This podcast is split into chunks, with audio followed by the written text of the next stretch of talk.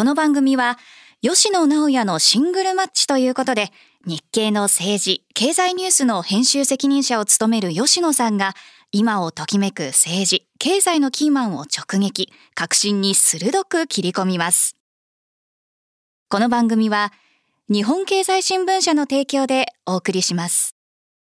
皆さんこんにちは。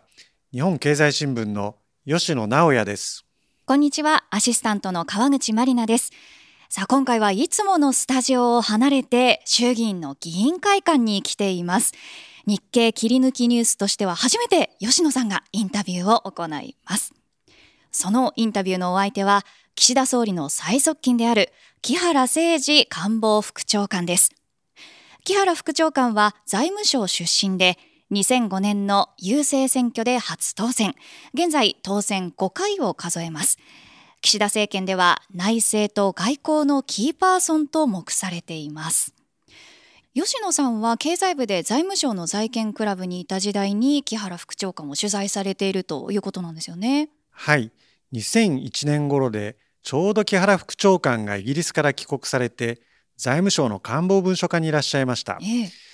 イギリス大蔵省から見た日本を執筆している最中だったんですね。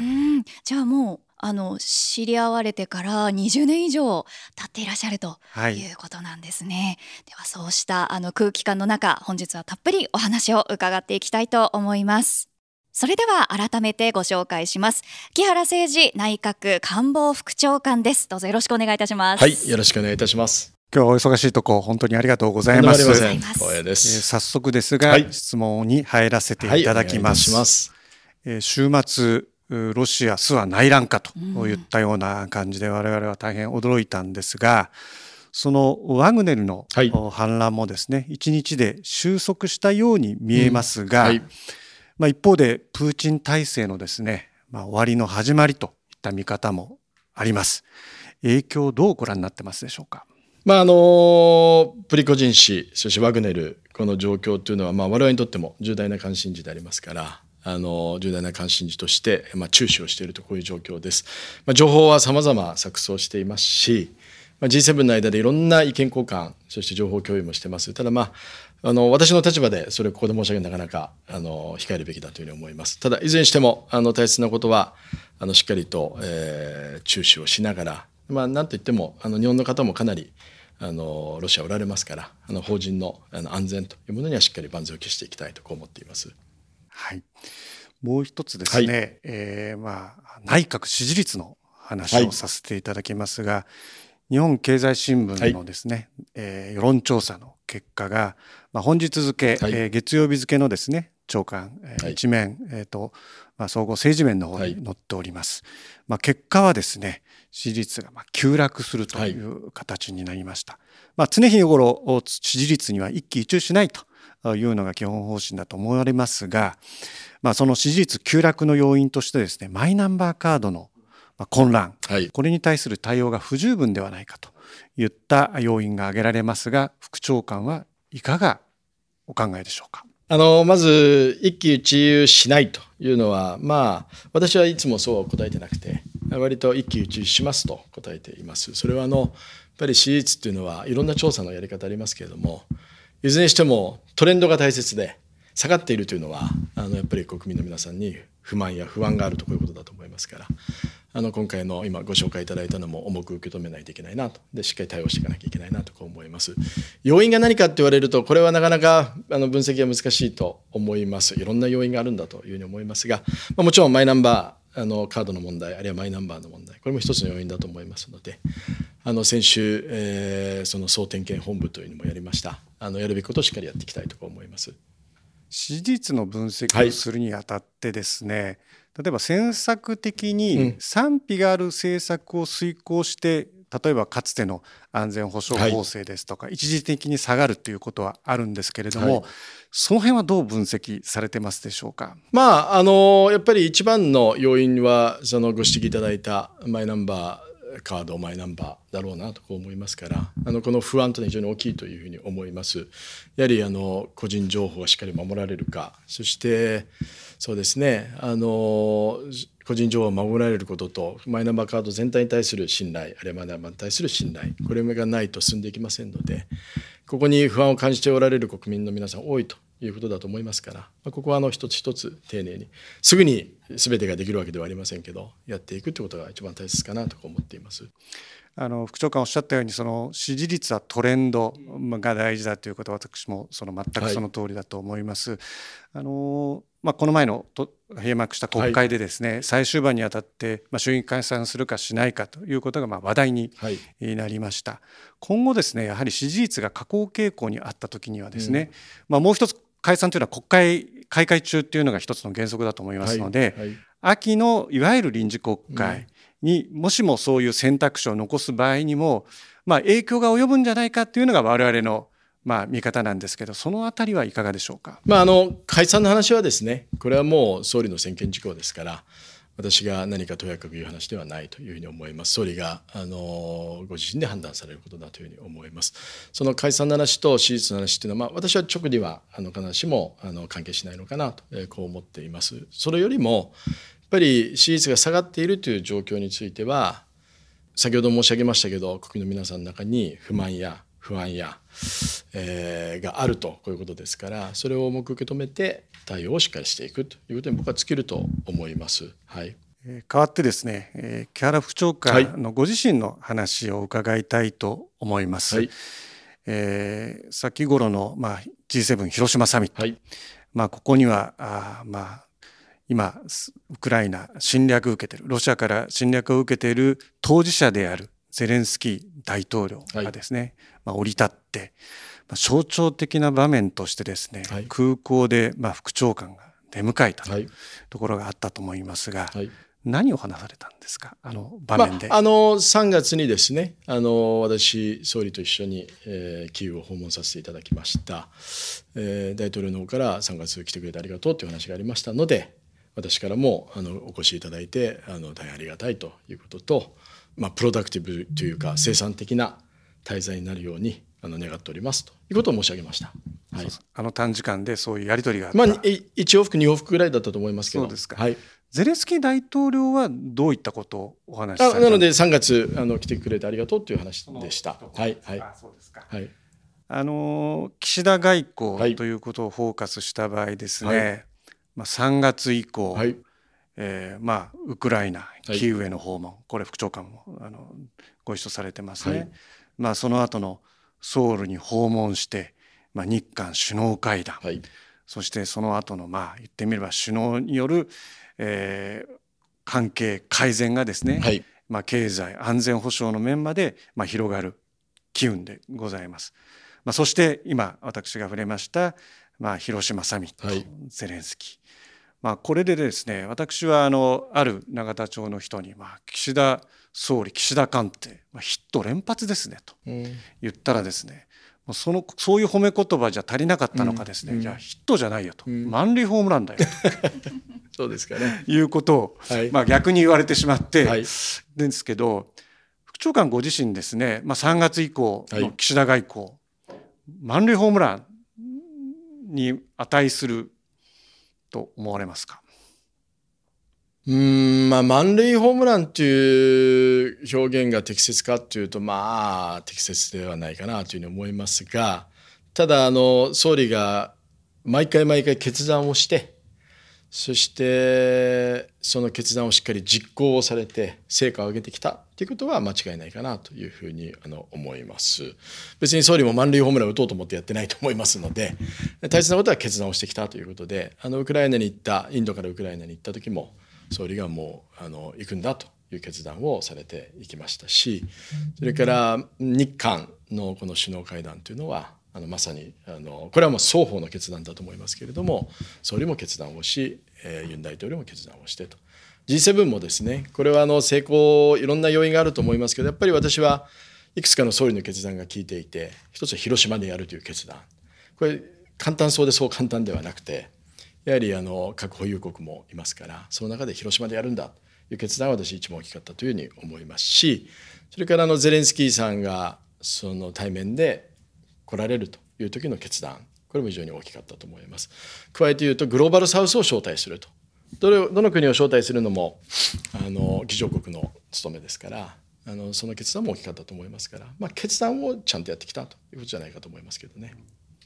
あのまあ、政権浮揚というか政権維持、はい、まあ、政権運営全般でですね、はい、まあ、内政と外交ってことを分けてまあ考えると思うんですけれども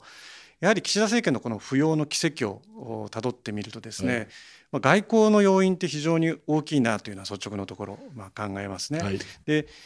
まあ、日韓は非常にあの高い評価を得たと思います、はい、これはまあ日本だけじゃなくてですね、はい、東アジア、はい、まあ、世界にとっても、はい、あそういう評価だったと思います、しかしながらですねまだ日本外交岸田外交にとっては懸案も多々あります、まあ、例えば日朝、えー、日中、まあ、これをどうするんだということで、うん、例えば最近のですね岸田首相の発言を聞いてると日朝首脳会談日朝ですね、うん、日朝首脳会談に非常に意欲を見せてますよね。はいはい、で総理の発言から類推するにもう日本と北朝鮮のですね外交ルートの交渉っていうのはどれをオフィシャルというかオフィシャルと言わないかっていうのはまああるんでしょうけれども始まってると見るのが自然だと思うんですがいかがですか？あのその前にあの韓国のことをおっしゃっていただいたんで私はあの今回の韓国が非常に重要だと思ってまして北朝鮮の話この後しますけどやっぱり北朝鮮への対応を考えた時に日米韓日韓の協力があるかないかそのピースとしての韓国ですねあるかないかっていうのはもう決定的に重要なのでそういう意味では先ほど経済安全保障両方おっしゃってくれましたが、まあ、特に安全保障の世界ではあの今回の日韓があのシャトル外交が再開できたということは非常に重要だとこう思います。で北朝鮮ですけどあのこれはもう総理も常におっしゃっているようにやっぱり対話の重要性ということをずっと申し上げています。したがってこの対話が重要であるということである以上さまざまな働きかけをやってきていますただ具体的なことを申し上げるのはこれはあのこれからの交渉にいろんな影響を与えると思いますから私から申し上げるとは控えますがあのその中で今回総理はやはり日朝の、えー、首脳会談これを実現する必要があると。でそのためにあの首相直轄のハイレベルでの協議これをする用意があるということを申し上げています。まあ、あの総理の思いは非常に固いと思いますから、まあ、これまでもいろんな働きかけをしてますから、まあ、そういった中であの実現できるように頑張っていくということかと思います。そうですね、うん。あのまあ、北朝鮮あの、まあ、新型コロナウイルスの、まあ、問題もあってですね、まあ、国境を封鎖して人の往来も、まあ、止まっているというふうな私は認識でおるんですが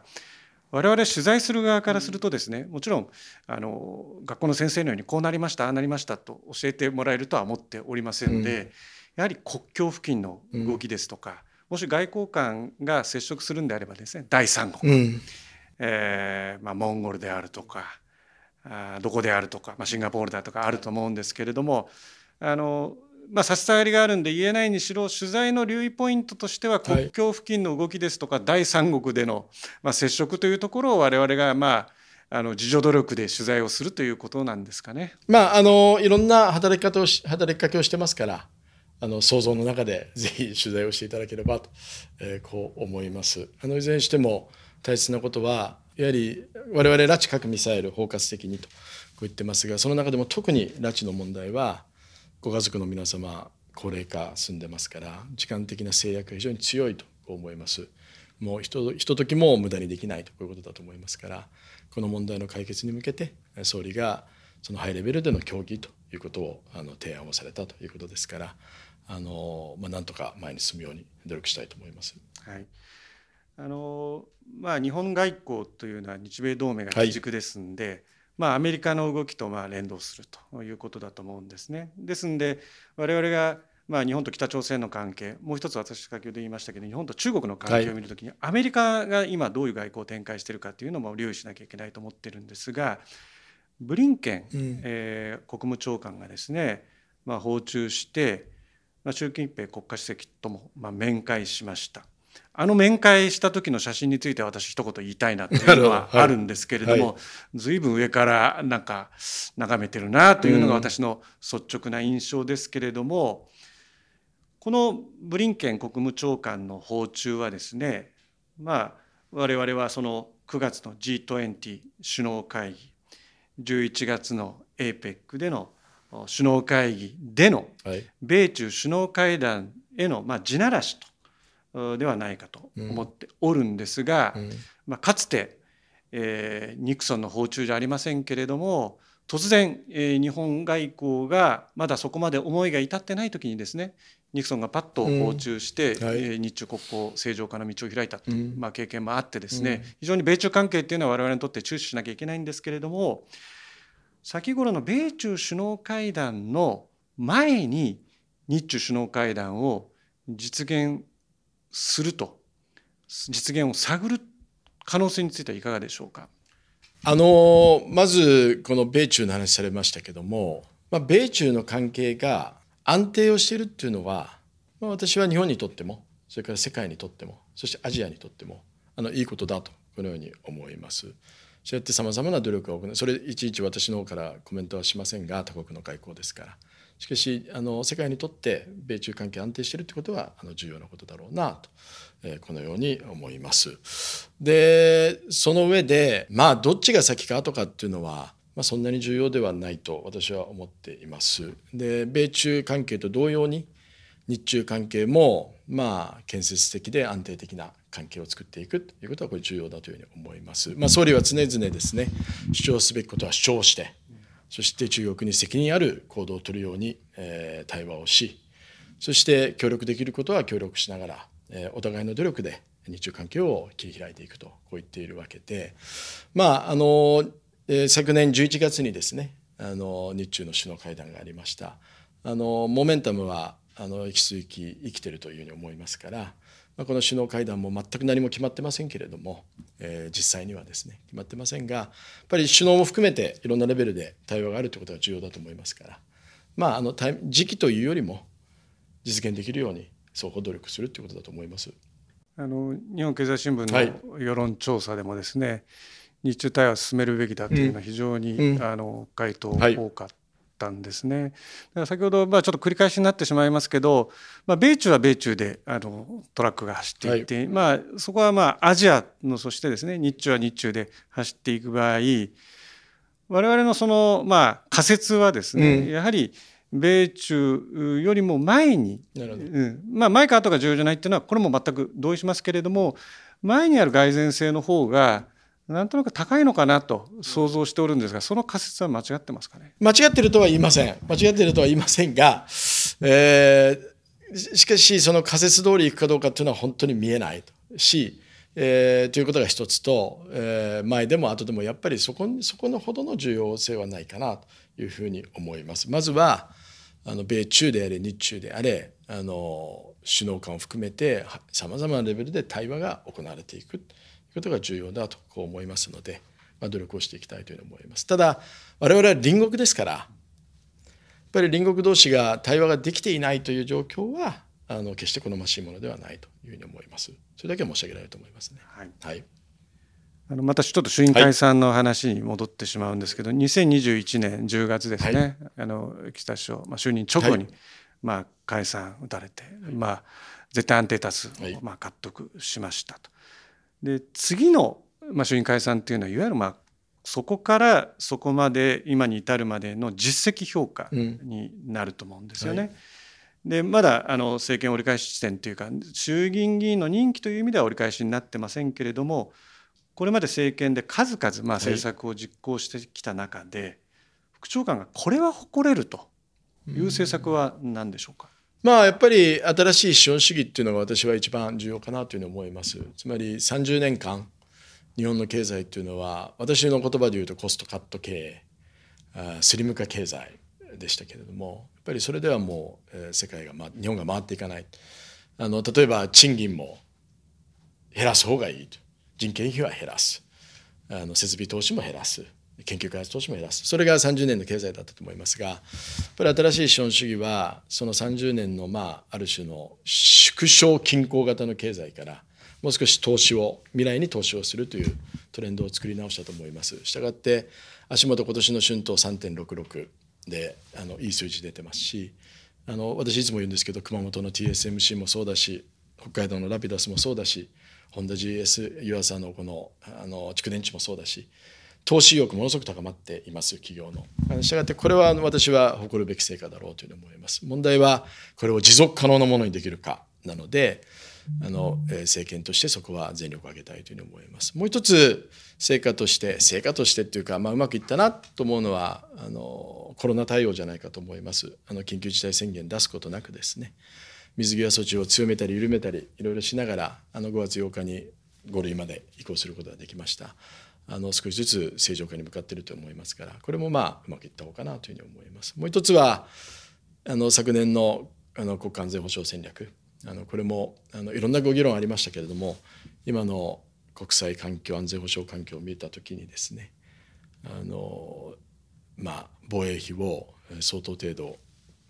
あの抜本的に強化をするというのはあの成功したあ政策ではないかなとこんなふうに思います。新しい資本主義はですね、はい、まあ、当初その、まあ、成長と分配の好循環ということを謳い上げておりましたけれどなんとなくこう軸足にですね、うん、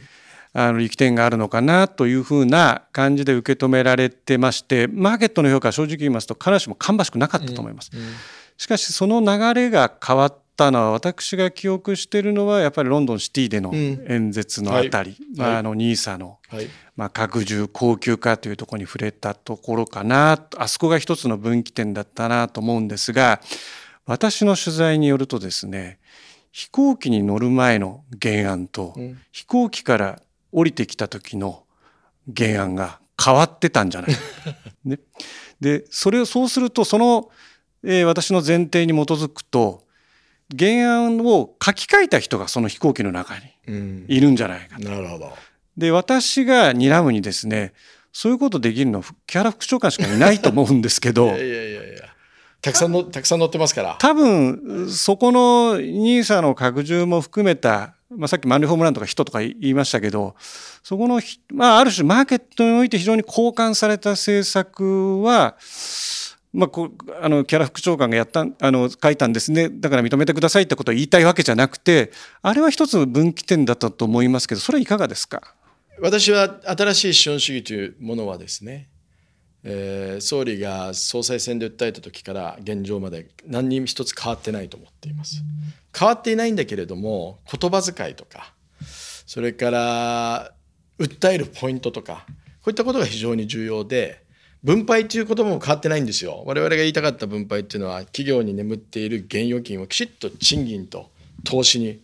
分配してくれと。こういう意味でしたが分配といったがためになんとなく税金取って配るみたいなですね。社会主義的に取られちゃった。だからやっぱり言葉遣いは本当に注意しなきゃいけないな。そういう中でロンドンで総理が演説をされる時にやっぱりマーケットに行くわけですからこの NISA の拡充で特に NISA このインベストメントセービングアカウントっていうのはもともとロンドンでスタートしたものですから。ロンドンの投資家に対して日本もこの NISA を高級化し抜本的に強化するっていうメッセージは絶対必要だったと。でそれはあのあのおっしゃる通りいいメッセージとしてあ日本は投資重視だなと。でマーケット重視だなと。成長重視だなと。いうことが伝わったのはいい効果だったなと。それはそう思います。はい。私の取材によると原案はそこまで書いてなかったですね。そうですか。これはあのまさに木原副長官のあのまあ腕力と言ってあれですけどあのことだと思うんですけれどももう一つこの政策に関連して言うとですね、はい、16日に決定したまあ骨太の方針ですね、はい、まあ、労働市場改革少子化対策盛り込みました、はい、一方でまあ新聞市場でも我々は書いておりますけれども財源の問題がですね、うん、やはり先送りされたと、うん、まあ、言っても、はい、まあ致し方ないと思うんですけれどもこれはどういう受け止めですか？あのまず労働市場改革は私は財源は別に必要としないと思ってますからこれはあのまさにこれまでの日本の、えー、新卒一括採用、えー、終身雇用そして年功序列これにあの、まあ、メスを入れていくという、え、改革だというふうに思います。で特にこの時代本当にスキルアセットっていうのかなスキルセットって言えばいいのかな。もうどんどん陳腐化する時代ですから常に学び直しをしてそしてまあリスキリングをしていく。リスキリングをした結果が評価されないといけないんでやっぱりジョブ型に変えていく。その結果としてあの流動性が出ればそれはそれでいいし出なくても僕はいいと思うんですけどもとにかく人へに投資をするいう意味での労働市場改革っていうのはあの重要だと思いますからこれはしっかりやりたいと思います。これはあの必ずしも大きな財源を必要するものではないと思います。で子育ての方はおっしゃる通りで3兆円台半ばの新たなあの子育て予算を追加をするとこういうことですからそれはあの大きな、えー、ポーションですけれどもあのこれやっぱり私たちの岸田政権のファーストプライオリティは成長なんですね。で子育て支援も成長が重要なんだと思います。つまり若い世代の皆さんにとっての最も大きな不安は賃金が上がらないこと所得が上がらないことなのでやっぱり経済をなので今回の岸田総理のメインメッセージは子育て支援と経済成長を両立させるというのが一番大きなメッセージです。で両立させるとするとですねいきなり負担を大きくするというのは経済にとっては間違いなくダメージがあります。なので総理が今回選ばれたのは歳出改革を徹底してやろうと。でただし歳出改革もですね1年でやったらそれはかなりのダメージです経済には。そうやって歳出改革を複数年かけてやってそして財源を歳出改革で出していこうと私はあのこれは別に決して間違っているとは思っていませんでただ歳出改革を複数年でやると足元しかし子どもあの政策はすぐやらないといけないので歳出を確保する時間と政策を実行する時間に若干タイムラグが起こるわけですね。なのでその分を国債であのつなぎ国債で埋めるとこう言ってましてまああのご批判はあの重く受け止めますけども私はあの財源確保という意味では全く問題ないというふうに思いますむしろ経済を成長を阻害せずにきちっと財源確保するという意思を総理がお示しになったとこのように思っています。あの労働市場改革でですね、うん、そのいわゆる退職金の控除額の是正っていうのは非常にあのまあ、成長にも資するというかですね雇用の流動性、労働市場の流動性にまあ資すると思うんですけどまあ労働市場の改革っていうのは2つ面があって労働者側と経営者側と、まあ、両面から見た場合ですね例えばこのジョブ型を定着させるにはですねよくまあ米欧では言われているこれネーミングがいかがかと思いますけど解雇規制の問題っていうのは一つありますよ。これ名前ネーミングとなあのこの名前が非常にこう拒否反応あると思うんですけど、そういうその雇用の規制についてはですね今回そこまで踏み込んでないんですけど、今後そういったことも検討課題になると。あの私たちは人手不足の時代に生きてるわけですね。したがってあのこの間解雇規制というのがずっと議論になってますけれども解雇規制を流動性を増すために解雇規制をやるというのは私は本末転倒だとこう思っています。したがって解雇規制の緩和というのは必ずしもあのやらなければいけない政策ではないと私は思っていましてむしろこの人手不足の時代には少ない人員をきちっとリスキリングをしていただいてそのリスキリングに新しくつけた能力をきちっと評価ができるシステムが必要であるいは自分が何のためにリスキングをするのかということを自分で決められるようにこの評価のシステムあるいはジョブの定義というのが必要でこれをやることによってですね私はおのずと流動性はついてくるしあっちの企業に行きたいという人いやこの中に残ってあのさらに高いあの仕事に就きたいという人いろんな方がおられると思いますから私はあのあの地道のように見えてそちらの方が日本には合ってると。率直に申し上げたいと思います。で企業から見てもですねあの従来は従業員にリスキリングをすると出てっちゃうと。こういう話があったんですけど私は全く多分そうはなっていなくて内部の市場と外部の市場両方あってこの企業はちゃんとリスキルをしてくれる人に投資してくれるという企業にはおのずと人が集まってくる。そして人も出ていかないと。いうことになるというのがあの今世の中のその国際的な定説ですから日本も必ずそうなっていくというふうに思います。かつて日本の企業はまさにそれをやってたんだというふうに思います。あのそれがこのバブル崩壊後の30年はそれができなかったということだと思いますから、まあ、ジョブ型と言ってますから日本型のジョブ型をしっかりやっていただくということかなと思ってます。あの財源の話にまたちょっと戻るんですけれども、はい、まあ、私、まあ、いろいろその永田町30年ほど取材しておりまして、はい、まあ、あの政党幹部のね、うん、本音として日本で選挙をやる場合、まあ、日本で選挙に向けて運動するときにですねやはり消費増税といっても落ちちゃうんだと、はい、そんなこと言っても、はい、えー、有権者が投票してくれないんだと。だから財源として国民の一人一人に幅広く負担してもらうという意味では消費増税が最も適しているとは思うけれども、それは選挙戦術として言えないんだといったような声を私直接何度か聞いたことあるんですけどそれ本当ですか？まあ一面そういう面はあるんだろうなというふうには思います。ただまああの他方でですね増税というのはやっぱり経済にかなりのインパクトを負荷を与えるものですからよっぽど経済が強くないとあの増税をした意図が逆に実現しないということもあります。なので今日本経済は冒頭申し上げたように30年ぶりの転換点に僕はあると思っています。えー、でこの転換点を、えー、きちっと単なる転換点ではなくて本当のこの何て言うのかなこう本当の転換点にしなくちゃいけないというか時にはですねやっぱりあの経済成長にブレーキをかけない財源確保ということを我々は考えるべきでだからこそ今回歳出改革ということを前面に出し歳出改革を通じて財源を確保していこうということを申し上げています。ちょっと今この日本経済が増税だといったようなものに耐えられる状況かというと私はそうではないというふうに思いますから別にあの選挙の判断というよりもですねあのまさに経済をしっかり成長させていくという観点から今回こういう決断をさせていただいていると、まあ、こういうことです。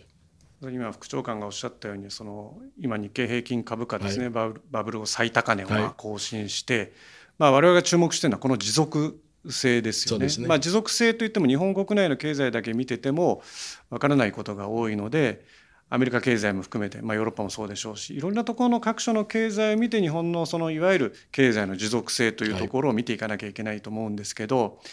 まあ、年内来年にかけて日本のいわゆる経済株価も含めてこれはまあ成長の一途をたどってると見て間違いないんでしょうか、まあ、あの政府の立場なのでそう申し上げたいと思いますし現実問題として先ほど申し上げたように投資意欲はものすごく高いです。案件私も何て言うんですかねこう部屋に資料でいつも持ってきてもらいますけど